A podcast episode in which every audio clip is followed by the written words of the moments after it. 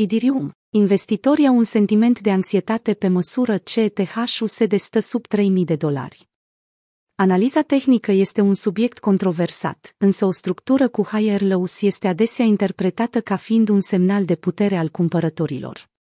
Ieri, 28 septembrie, Idirium a stabilit un minim sub 2800 pe FTX, cu 30% mai jos decât maximul acestei luni, 4030 de dolari. Totodată, prețul curent este cu 70% mai sus decât minimul din 20 iulie, de 1720 de dolari.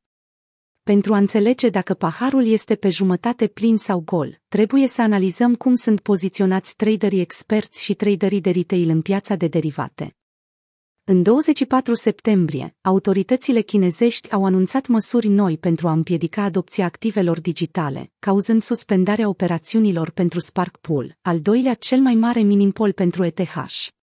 Conform reprezentanților Spark Pool, măsurile au ca obiectiv să asigure siguranța activelor digitale care le aparțin clienților.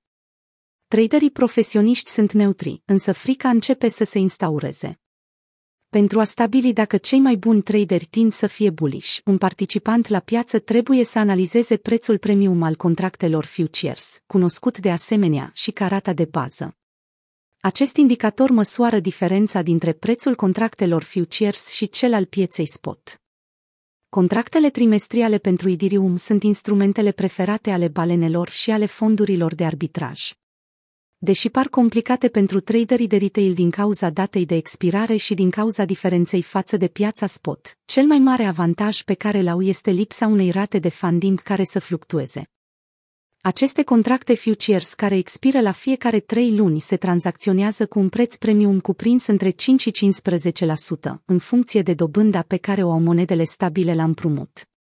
Prin amânarea de contării, vânzătorii cer un preț mai mare, cauzând astfel diferența de preț.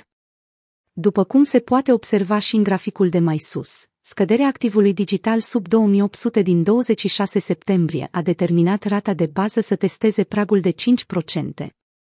Traderii de retail aleg de cele mai multe ori contractele perpetuale, sau invers swaps, acolo unde o taxă este aplicată la fiecare 8 ore, în funcție de partea care are nevoie de mai mult colateral, cumpărătorii sau vânzătorii.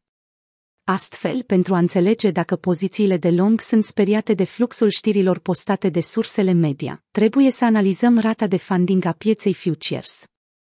În piețele neutre, rata de funding variază între 0,01 și 0,03%. Astfel se însumează o taxă totală de 0,6% care este aplicată pozițiilor de long. Între 1 și 7 septembrie a avut loc o creștere moderată a ratei de funding, însă a fost disipată la scurt timp, din cauza scăderii care s-a resimțit pe întreaga piață cripto.